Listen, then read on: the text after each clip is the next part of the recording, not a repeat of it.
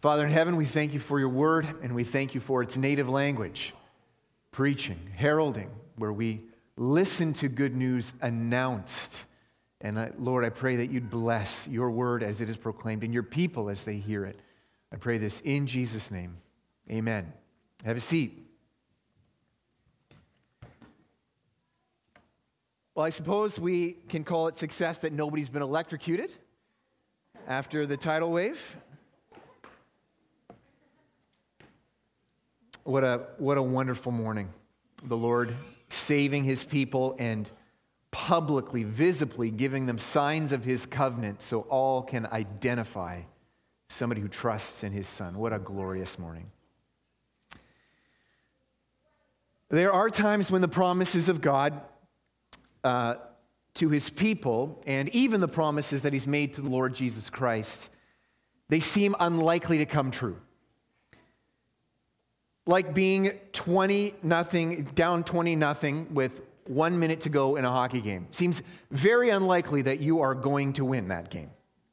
There's also times when the promises don't just seem unlikely to come true, but they seem as if they've already failed, like being down 20 nothing after the final buzzer.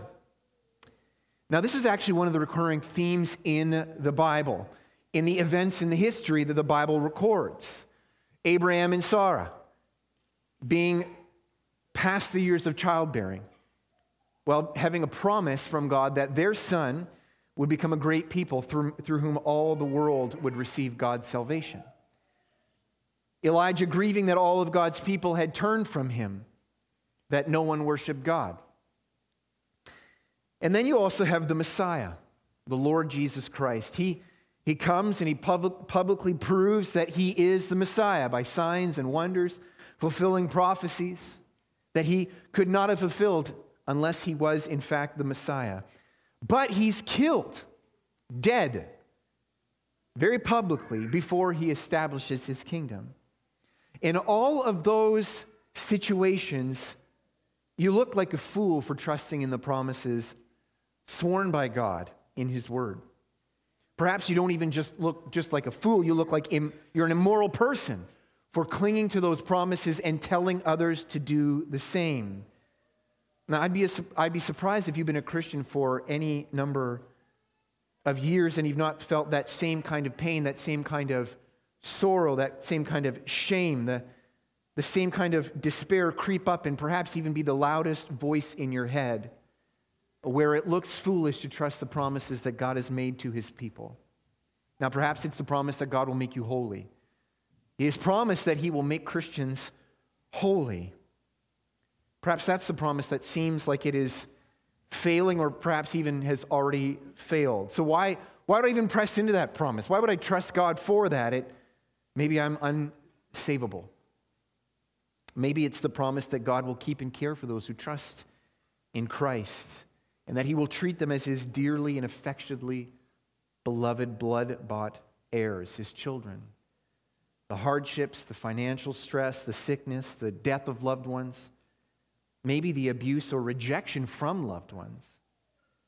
Perhaps these things all add up to make it look like God's promises to lovingly keep you have already failed.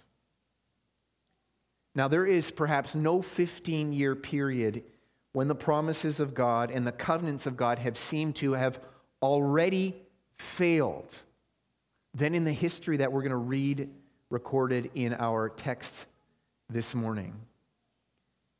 It looks like the promises of God first look like they're very likely to fail, and then it actually looked for a number of years as if God's promises had already failed. They had already failed, already done. And God had actually authored those events and then authored the scripture recording those events so that his people would know that they are never fools to trust the promises that God has made to his people. You may look foolish and you might even feel despair, but, oh, church, you are never a fool to trust in the promises that the Lord God has sworn to his Messiah and to the people of his Messiah. So, if you have your Bibles, turn with me to Second Chronicles chapter 21. Second Chronicles chapter 21. We're going to read all the way to 22, verse 10. And in these passages, we're actually going to get our, in this first grouping of uh, texts, we're going to find uh, three points. So, Second Chronicles 21, verse 1, we're going to find the following three points. See if you can see this with me. Blessed is the man who does not walk in the counsel of the wicked, first point. Second is intimacy as business. God hates intimacy as business. That's our second point.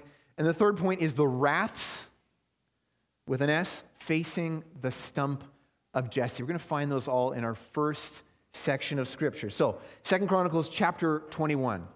And by the way, side note, one of the most exciting and fascinating parts of history that have ever happened. Jehoshaphat slept with his fathers and was buried with his fathers in the city of David. And Jehoram, his son, reigned in his place. He had brothers, the sons of Jehoshaphat Azariah, Jehiel, Zechariah, Azariah, Michael, Shephatiah. Sorry, Shephatiah. All these were the sons of Jehoshaphat, king of Israel.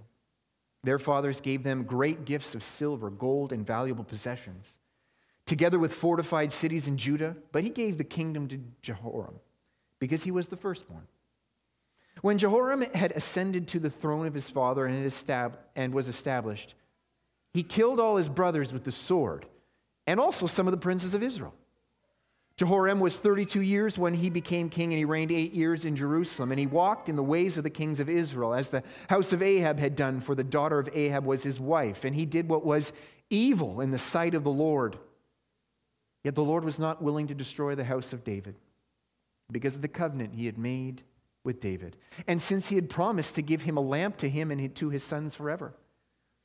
In his days, Edom re- revolted from the rule of Judah and set up a king of their own. Then Jehoram passed over with his commanders and all his chariots, and he rose by night and struck the Edomites who had surrounded him and his chariot commanders. So Edom revolted from the rule of Judah to this day. And at that time, Libnah also revolted from his rule because he had forsaken the Lord, the God of his fathers. Moreover, he made high places in the hill country of Judah and led the inhabitants of Jerusalem into whoredom and made Judah go astray. And a letter came to him from Elijah the prophet saying, Thus says the Lord, the God of David your father, because you've not walked uh, in the ways of Jehoshaphat your father or in the ways of Asa, king of Judah, but have walked in the ways of the kings of Israel and have enticed Judah and the inhabitants of Jerusalem into whoredom as the house of Ahab led Israel into whoredom, you also have killed your brothers and of your father's house who were better than you. Behold, the Lord will bring a great plague upon your people, your children, your wives, and all of your possessions. And you yourself will have severe sickness with a disease of your bowels until your bowels come out because of the disease day by day. And the Lord stirred up against Jehoram the anger of the Philistines and of the Arabians who were near the Ethiopians. And they came against Judah and invaded it and carried away all the possessions they found that belonged to the king's house. And also his sons and his wives, so that no son was left to him except Jehoahaz, his youngest son. And after all this, the Lord struck him in his bowels with an incurable disease. In the course of time, at the end of two years, his bowels came out because of the disease, and he died in great agony. His people made no fire in his honor, like fires made for his fathers.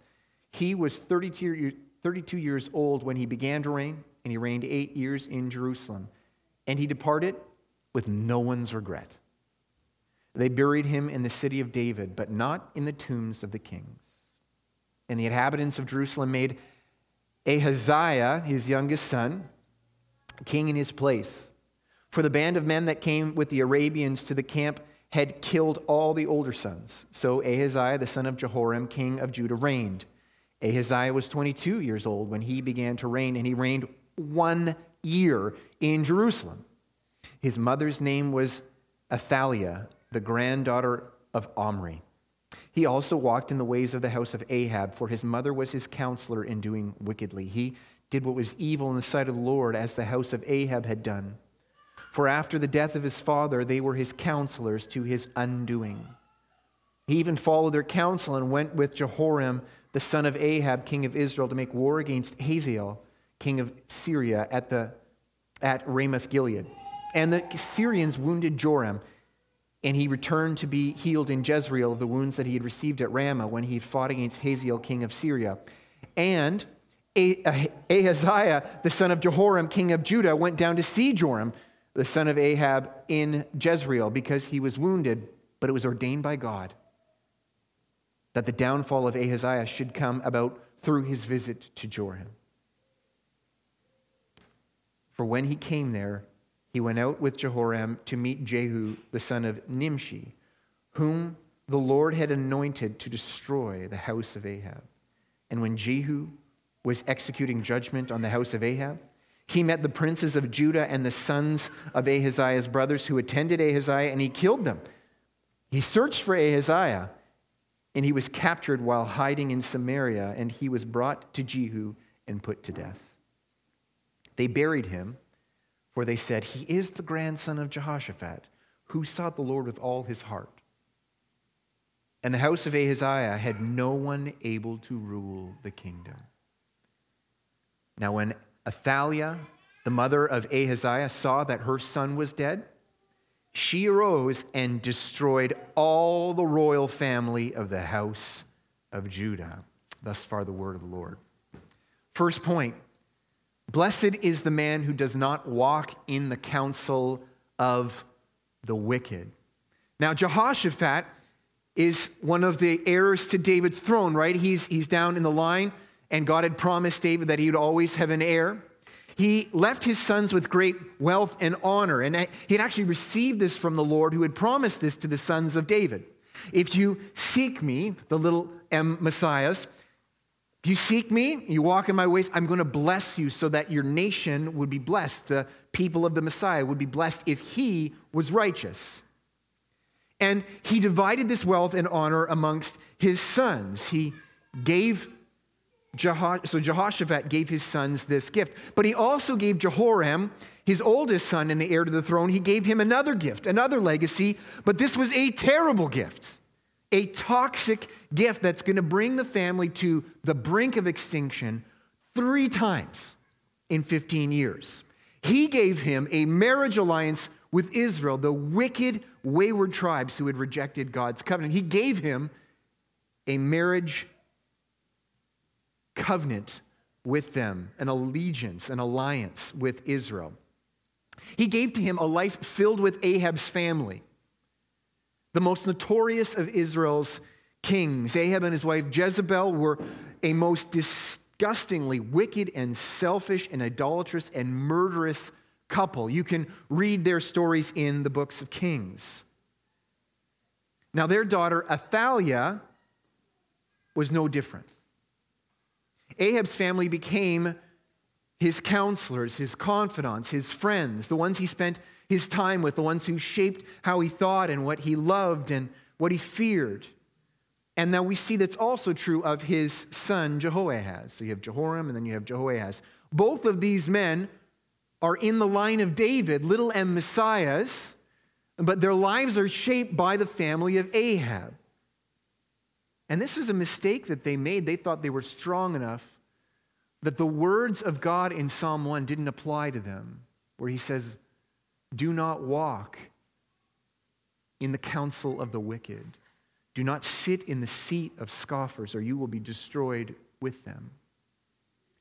And yet they filled their lives, they filled their ears, they filled their counsel with these people. And we can sort of apply this here today. We're not called to leave the world or physically separate ourselves from unbelievers, but there is this command that we seek our counsel. I'm going to borrow a word from Anne of Green Gables, if you don't mind. Our bosom friends, our counselors, our advisors, those whom we run to, those whom, who sort of shape our lives, are to be the ones who trust in the covenants of God so that they can help us run to and trust in the covenants of God. But Jehoshaphat did not give this legacy to his children, and so it was their undoing. It was And it is most clearly true of marriage, isn't it? So, he failed to believe the warning, the warning of a father to a son. When the Lord speaks to his people, he speaks father to son in this way. Don't walk in this way, son. It will be your undoing. But Jehoshaphat thought he was strong enough that he did not need to heed God's fatherly wisdom. Second point from this section is that the Lord hates intimacy as business. We'll parenthesis that as whoring. We're going to use that word. And we're only going to use that word briefly because it does appear in our text more than once. Now, the point that we want to see here is that the Lord loves marriage. He also loves singleness, the kind of singleness that honors marriage, and he despises adultery, premarital sex. He despises unfaithfulness of a husband. He despises divorce and he break, the, the breaking of a covenant union. But in Scripture, God also calls idolatry, so the worship of other gods, he calls this whoring. He calls it adultery, adultery. And we're going to call that intimacy as business today. Intimacy in exchange for services, or in exchange for money, in exchange for attention, in exchange for kindness, in exchange for care. And the reason God hates this is that God is nothing like the gods of the nations. God is a covenant God. You would have seen that word. You're going to find that word several times coming in the next passages. It's going to be gorgeous. God is a covenant God. That means his relationships with his people is one that marriage most clearly represents union, intimacy, love in a covenant sworn by God. And now the result of this is that we are free to love God not in order to get things from Him. He's already sworn that. We're free to love God not in order to make Him faithful to us, because He's already sworn that. We're free to love God not to get Him to answer prayers, because He's already sworn that. We're free to love God because He first loved us and He put us in an unbreakable covenant with Him. And so in Scripture, Christ is the groom. The church is the bride. She does not have intimate moments with him so that he will keep her around or pay attention to him or, uh, pay attention to her or to keep him from looking elsewhere. No, his love for the church is secured by his oath, a public oath with God, as is marriage of two becoming one permanently. And this is why that the Lord Jesus Christ can consider the church's sins as if they were his own. Did you realize that? Because God has put them in a covenant union, a marriage, two becoming one permanently. That's why the Lord Jesus on the cross could consider the church's sins as if they were his own. Oh, but it's also the reason why he can consider his righteousness as if it's the church's own, because they have been made one in a permanent covenant union by the Lord. And so when somebody claims to belong to God and claims to trust his promises and that runs to other gods or other idols, the, the Bible says that this is whoring, this is adultery. Because the church has one husband, and he is a good husband. He is the Lord Jesus Christ. And some of the sons of David, as you go through the, the, the, course of time, and you see this with these two kings that we've mentioned here already, they lead Israel, who is the, the bride, they lead her into adultery. And what we see here is that the Lord God is not like the gods of the nations. He keeps his covenant even when his people do not. He is faithful to his promises even when he has zero reasons to do so. Our God is a good and covenant God. Brings us to our third point the wraths facing the stump of Jesse. Now, the Lord made a covenant with his people, and he did this with David. And here's the covenant that he would give him an everlasting throne whereby all of God's people would receive great blessings forever. So he's promised this kingdom, this wonderful, everlasting, perfect, and beautiful kingdom to enjoy God's love. And that he said that this kingdom will be reigned over by a son of David. So God has sworn this kingdom promises to his people. And by the way, it's going to be a son of David who's going to reign over it. And so you're, you're, you're meant to, as we see scripture recording history, you're, you're meant to trace the sons of David. Is this the one? Is this the one? Is this the one? Is this the one? When are we going to get this glorious, everlasting, beautiful, joyful kingdom where we're going to dwell with the Lord in perfect peace and rest? You're supposed to trace this line. And one of the things that we see is that the enemy of God hates God and hates this promise and will do everything he can to snuff out the line of David. And so you see the wrath of the enemy of God zeroed in on the heir of David because he wants to kill the promises of God. He wants to make God a liar who couldn't keep his promises. And he hates the line of David and he keeps trying to destroy it. It explains Pharaoh's destruction of the sons of Israel in Egypt. It explains Herod's destruction of the baby boys of Bethlehem when the Lord Jesus was born. But there was another wrath that loomed over the house of David, and this is a worse wrath. This wasn't the wrath of the enemy of God, of Satan against them. This wrath was a worse wrath facing the line of David. And this is the wrath of God. Because the line of David and all of their people that they reigned over were sinners who rebelled against God, and they had sin that needed to be punished. They had the wrath of God facing their sin. And this is why you see Edom comes to rebel against the son of David. And who sent Edom to do that? It says the Lord did we see that the line of David has a worse wrath facing, facing them. And that is because of their sin. Now, in our passage, we see the line of Ahab, which is the, he's the king of the northern tribes, the, the rebel tribes. And the David tribes are in this, the, the David uh, kingdom is in the south, okay? And we see that Ahab's line, he's such a wicked, wicked king. And in our passage, we got to see his line absolutely snuffed out. No more heirs left over. Did you notice that? Just absolutely destroyed because of their complete wickedness. The throne was ripped away from them, their heirs destroyed. Did you notice that? But you're also meant to see that, that David's line joins in with them and is as bad as them. But what you see is that each time that they're going to get the punishment that the, the Ahab kings get, God spares them for the sake of his covenant that he made with David. God is not willing to break that covenant. It was an everlasting covenant because he has promised a kingdom to his people ruled by a son of David where he will dwell with them in perfect joy, and he's never going to break that. And so he's not going to let the line of David be snuffed out. The final son of David was the Lord Jesus Christ, who would come several hundred years later.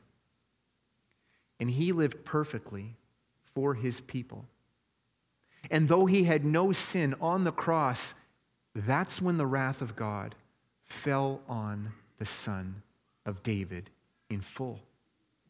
But this time it wasn't for his sin. When this son of David, the Lord Jesus Christ, when he died, when he was facing the wrath of God, it was for the sins of all the people who belong to him. Dear brothers and sisters, if your faith is in the Lord Jesus Christ, he took the wrath of God, which is way worse than anybody else's wrath. He took your punishment for your sin in full. And he died and he was buried. And he rose from the dead on the third day. And after 40 days, of living on the earth, demonstrating that he was risen. He ascended to the throne in heaven where he reigns over all things for the glory of God and the good of the people whose sin he died for on the cross. Brings us to our fourth point, and that is this embrace the covenant while its glory looks foolish to the world. Embrace the covenant while its glory looks foolish to the world. So let's continue reading at verse 11 then, okay? But Jehoshabeath, so we, we just finished off, Athaliah has found every single heir to the throne. Everyone in that family. She has executed all of them, even the little boys. All of them. Not one is left. All of them are dead, gone. But, ooh, but Jehoshabeath, the daughter of the king, took Joash, the son of Ahaziah, and stole him away from among the king's sons who were about to be put to death. And she put him and his nurse in a bedroom. Thus, Jehoshabeath, the daughter of the king Jehoram and wife of Jehoiada the priest, because she was a sister to Ahaziah, she hid him from Athaliah so that she did not put him to death. And he remained with them six years, hidden in the house of God, while Athaliah reigned over the land. But in the seventh year, Jehoiada took courage and entered into a covenant with the commanders of hundreds Azariah, the son of Jehoram, Ishmael, the son of Jehohanan, Azariah, the son of Obed, Maaseiah, the son of Adaiah, and Elishaphat the son of Zichri. And they went about through Judah and gathered the Levites from all the cities of Judah and the heads of fathers' houses of Israel, and they came to Jerusalem. And all the assembly made a covenant with the king in the house of God. And Jehoiada said to them, Behold, the king's son. Let him reign as the Lord spoke concerning the sons of David. This is the thing you shall do. If you priests and Levites who come off duty on the Sabbath, of you priests and Levites who come off duty on the Sabbath, one third shall be gatekeepers, and one third shall be at the king's house, and one third at the gate of the fountain, and all the people shall be in the courts of the house of the Lord. Let no one enter the house of the Lord except the priests and ministering Levites. They may enter, for they are holy, but all the people shall keep the charge of the Lord. The Levites shall surround the king, each with his weapons in his hand, and whoever enters the house shall be put to death. Be with the king when he comes in and when he goes out. We'll leave it off there. So the wife of the priest named Jehoshabeath, and she also happened to be the aunt of all those boys who were being killed, those heirs to David's throne, who were to be slaughtered by Athaliah, her grandmother. She grabbed the youngest, Joash, and she and her husband hid him in the temple for six years. And in the seventh year, the priest Jehoiada became courageous and he quietly went throughout the kingdom to the priests and the chiefs and he shared the gospel of the son of David being in the temple. The son of David is alive and he's in the temple. He shares this good news, this gospel.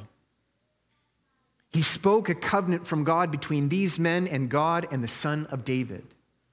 God would be their God and they would be his people. The son of David would be their king and they would be his people. And these people entrusted themselves to that covenant which God had sworn to David. And in the promise of God, at great risk to their lives, they embraced that covenant. Because Athaliah would have very much loved to kill them if she found out that they had received a covenant ceremony from the son of David. Could you imagine if Athaliah found out that these people had, made, had received a covenant ceremony with the son of David? Very much like Matthias and Marielle received today. A covenant ceremony signifying that they have a covenant with the son of David. Then the day comes so there's little Joash, great son of David, seven years old, and he's in the middle of the temple. And he's surrounded by concentric rings of people. And did you notice? Oh, you, I, you haven't, we haven't read that yet, but he's, he's these people are holding the ancient weapons of King David. They've got the ancient weapons of King David, his, his ancestor. They found them, and they're holding these old weapons to defend their king. And the, and the people who had heard the good news of Joash and entrusted themselves to that covenant of God with David, they, they also came and they formed more and more and more rings around the temple holding weapons, and they're also now holding instruments to celebrate the covenant love of God, his promise of that kingdom, that eternal kingdom ruled by the Son of David. He hasn't broken his promise. And so when Joash is presented, the place erupts in praise to the Lord.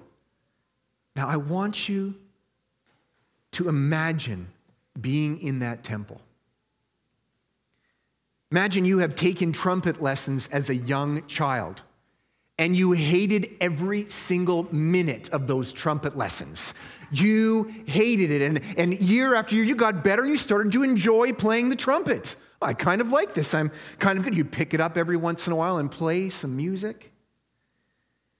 And can you imagine holding a trumpet that day in a circle? Around the Son of David and playing it. This is the reason I learned to play the trumpet. God has kept his covenant. And I didn't even know he did. I love the Lord because He heard our cries for mercy and He's forgiven our, us our sin and He's kept His steadfast love and His love endures forever. He's not left me without a king to reign over me for God's promises and love to be enjoyed. I love the Lord, you would say. Now imagine holding David's ancient shields and you know the son of David is alive, even though the rest of the world thinks he's dead. And you know it would cost you your life if the queen found out about this. You just don't care. All those times that you play fought with your brothers with fake shields and swords. We're just practicing for this moment. Brothers and sisters, our Lord Jesus Christ, the Son of David, has come. And the world hates him. And because of it, the world hates the people who trust in the covenant between him and God and his people. And we are considered shameful for trusting those promises and acting like we trust those promises. For now, we celebrate Christ's kingship while it looks foolish, and it is often at great cost. Every day, dear brothers and sisters, we have brothers and sisters who die because they have publicly identified that they are in a covenant with the Son of David. And they just don't care. Because the Lord Jesus Christ has died for their sins. He will reign forever and he will raise them from the dead. Did you notice how Joash, this little king, he conquered many of those people simply by the good news being shared with them? When Jehoiada went through all the land and he, and he shared that good news, the son of David's alive, he's in the temple. He conquered most of that kingdom just by the word of that good news. They became glad subjects of the son of David. And so we don't fight in this life for the gospel with swords or guns or shields. But the Lord Jesus Christ fights for his people with the sword that he holds. And if we look at the picture in Scripture, this vision of him, he's got the sword coming out of his mouth, his word, his gospel. By it he conquers, and by it he slays. This is what happened to each person who has believed in the Lord Jesus Christ after hearing that gospel that he died for our sins and he rose from the dead to make us children of God to have eternal life. This is what happened. He killed you. You died. Matthias died.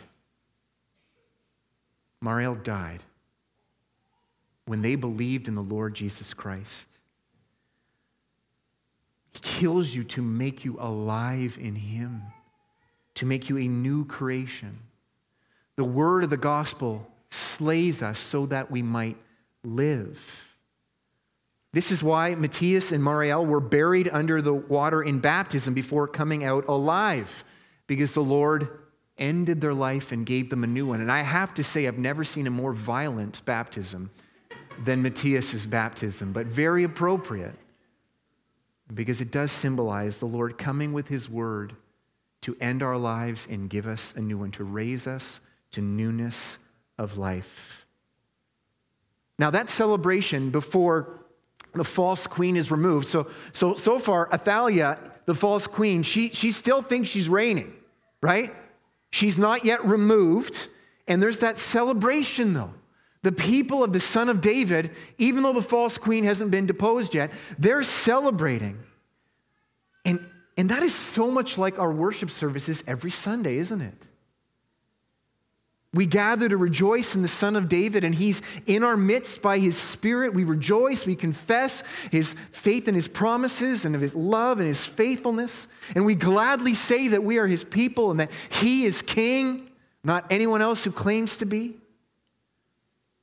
We confess that He is Lord while the world hates what we say, doesn't believe it, and thinks we are foolish. But we are not fools because the Son of David does live.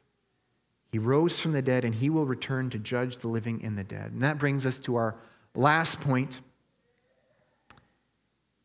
Meditate on the glorious revealing of the Son of David and his covenant brothers and sisters. Meditate on the glorious revealing of the Son of David and his covenant brothers and sisters. We're going to finish off our chapter here. Take, turn with me to verse 8. Right? So we got the people in the temple surrounding the king. The Levites and all Judah did according to all that Jehoiada the priest commanded, and they brought they each brought his men who were to go off duty on the Sabbath with those who were to come on duty on the Sabbath, for Jehoiada the priest did not dismiss the divisions. And Jehoiada the priest gave to the captains the spears and the large and small shields that had been King David's which were in the house of God. And he set all the people as guard for the king, every man with his weapon in his hand from the south side of the house to the north side of the house, around the altar and the house. And they brought out the king's son. They put a crown on him and gave him the testimony or the word of God. And they proclaimed him king. And Jehoiada and his sons anointed him, and they said, Long live the king. When Athaliah heard the noise of the people running and praising the king, she went into the house of the Lord to the people.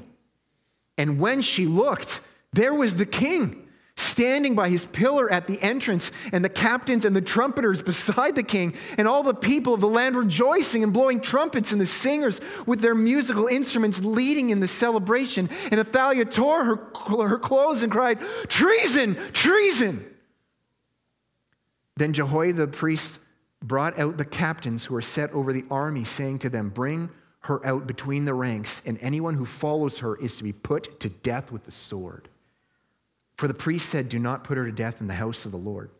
So they laid hands on her, and when she went in, and, and she went into the, the entrance of the horse gate of the king's house, and, there, and they put her to death there. And Jehoiada made a covenant between himself and all the people and the king that they should be the Lord's people. Then all the people went, in, went to the house of Baal and tore it down. His altars and his images they broke into pieces. They killed Mattan, the priest of Baal, before the altars. And Jehoiada posted watchmen for the house of the Lord under the direction of the Levitical priests and the Levites, whom David had organized to be charge of the house of the Lord to offer burnt offerings to the Lord, as it is written in the law of Moses, with rejoicing and singing according to the order of David. He stationed the gatekeepers at the gates of the house of the Lord so that no one should enter who was in any way unclean. And he took the captains the nobles, the governors of the people, and all the people of the land, and they brought the king down from the house of the Lord, marching through the upper gate to the king's house. And they set the king on the royal throne. So all the people of the land rejoiced, and the city was quiet after Athaliah had been put to death with the sword. Thus far, the word of the Lord. Athaliah is disposed, disposed, deposed, and disposed. She's never really a ruler but acting as if she is over the people who believe she is. And in that moment, I want you to think of yourself in that moment nothing would be more valuable to you than to have a covenant with the Son of David and the God of Israel. Nothing would be more valuable than that. If you gave up everything you had to have that, to have a covenant with God and the Son of David, you would be rich. Now, those who had not been slain by the sort of the promise were then slain by a steel sword and physically killed. They were exposed as the fools for not trusting the promises of the God who created the universe, who created us, and who cannot lie. And so, dear friends, the word of the gospel that Christ is Lord and that he died for the sins of his people and that he rose from the dead, that word, that sword, is coming for you to slay you. So believe it. And trust yourself to that promise. And trust yourself to the one who made that promise. And die to self that you might live. Be slain by the sword of the gospel before he returns in glory, because he will slay physically and violently his enemies when he returns in power. And instead of Jesus receiving what they deserve on the cross, they themselves will get what they deserve from God. Now, dear church, brothers and sisters in Christ, meditate much, ponder, enjoy the sure hope of that moment when your faith is made sight and the Lord Jesus returns in glory to reign over a world that is now purged of sin it's actually even purged of your sin. Purged of all of sin's stains and curse, the stains of sorrow and loneliness and worry and poverty and death. Imagine being with the Son of David, the Lord Jesus Christ, in a world that he rules perfectly, where there is no sin. Imagine living in a world that is what he deserves. This is the sure hope of everyone who belongs to the Son of David. Not so much people who have made a covenant with the Lord Jesus Christ, but people who have, God has made a covenant with, covenant promises, and we believe his promises that he makes to us. Oh, dear church, for now the sons and daughters of God, adopted by the work of Christ, we are kind of hidden. The world doesn't see us as children of God, but they also don't know that Christ lives. And one day he will be revealed, and so too will all those who believe in him, revealed as beloved sons and daughters of God. Dear church, hope in that day and rejoice in it even before it happens. Let's pray. Father in heaven, we rejoice that though your people have given you so many reasons to break your promises, so many reasons to break your promise to give us the Son of David to perfectly reign over us, that you have never broken that promise. We thank you that you're not like the gods of the nations and you're not like us. We thank you that you kept your promise and that you actually gave your son, who entered the line of David, who became a son of David, so that he could fulfill all the promises that you ever made to your people. God, I pray that you give us courage to, even now in a world that doesn't love you, to publicly identify ourselves as the people who believe that Jesus is King and Lord who publicly believe and confess that he has risen from the dead and that he died for our sins. Lord, make us faithful to cling to those promises, that we would be found holding on to them when Christ returns in glory. And Lord, we pray that you would haste that day. In Jesus' name, amen.